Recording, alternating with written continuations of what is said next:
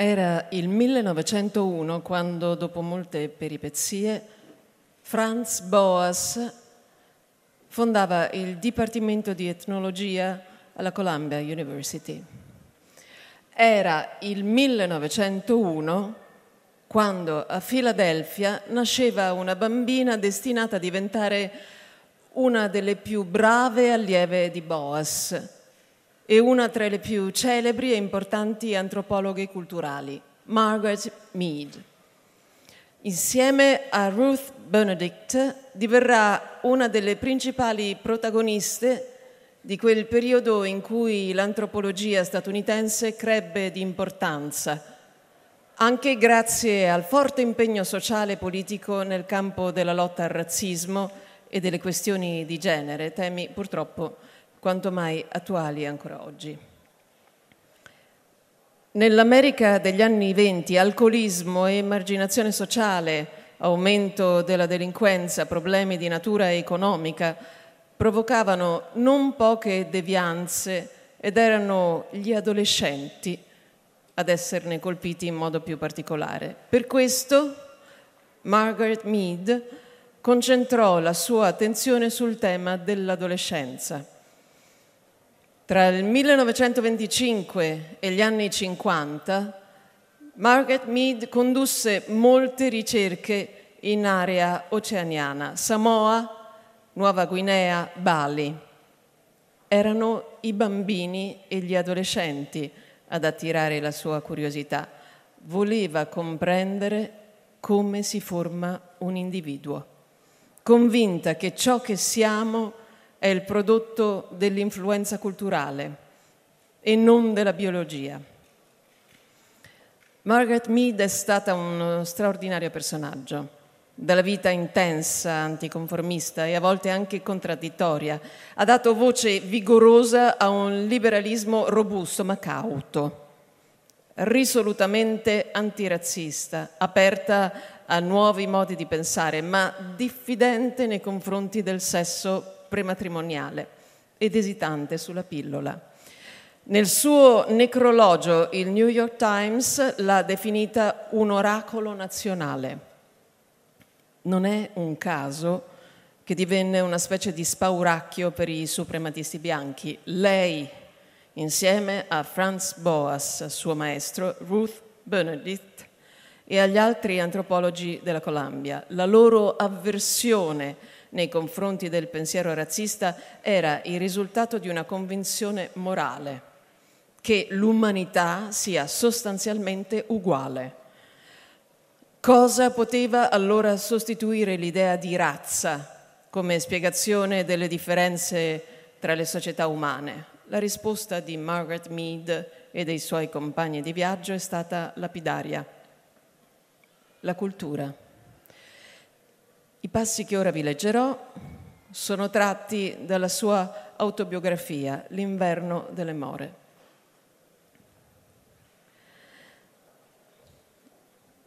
Ho trascorso la maggior parte della mia esistenza a studiare la vita di altri popoli, popoli lontani, perché gli americani capissero meglio se stessi.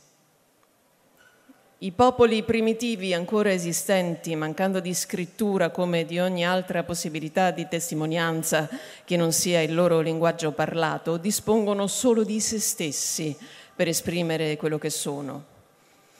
La nostra preparazione ci trasmetteva un senso di rispetto per il popolo che avremmo studiato. Erano esseri umani completi con un modo di vivere che si poteva confrontare con il nostro e con una cultura paragonabile a quella di qualsiasi altro popolo.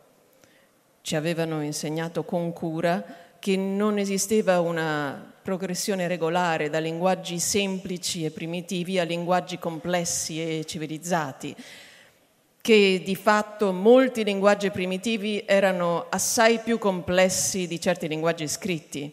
Ci avevano insegnato anche che mentre in campo pittorico alcuni stili erano stati elaborati muovendo da disegni semplici, altri stili erano stati ridotti a forme più semplici muovendo da disegni originariamente più elaborati.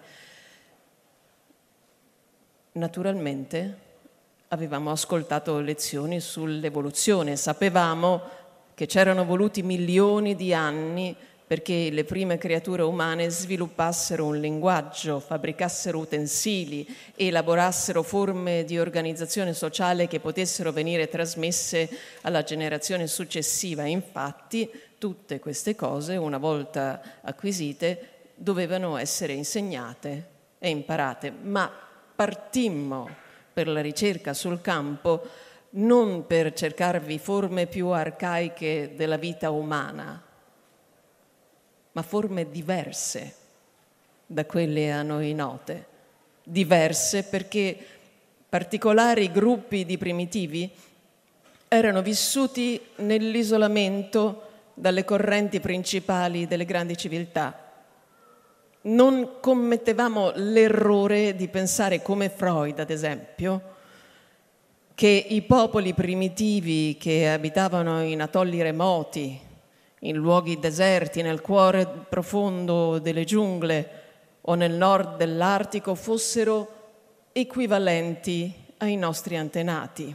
È vero, potevamo imparare da loro quanto tempo ci voleva per abbattere un albero con un'ascia di pietra, perfino quali rifornimenti di cibo le donne possono aver fornito nelle società basate sul maschio cacciatore, ma queste popolazioni isolate non erano confrontabili con i nostri antenati, i quali ovviamente si erano trovati a risiedere nei vari crocevia dove i popoli, incontrandosi, scambiavano idee, barattavano merci, avevano valicato montagne, avevano solcato mari ed erano tornati indietro, avevano preso a prestito e copiato, avevano stimolato ed erano stati a loro volta stimolati dalle scoperte e dalle invenzioni di altri popoli in una misura che non era possibile fra popoli che vivevano in un maggiore isolamento.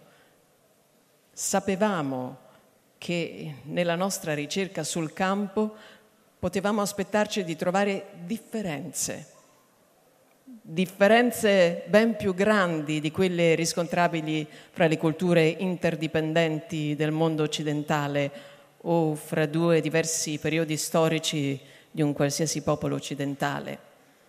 Registrare i modi di vita che scoprivamo sul campo poteva essere il nostro principale contributo alla quantità sempre crescente di conoscenze esatte sul mondo.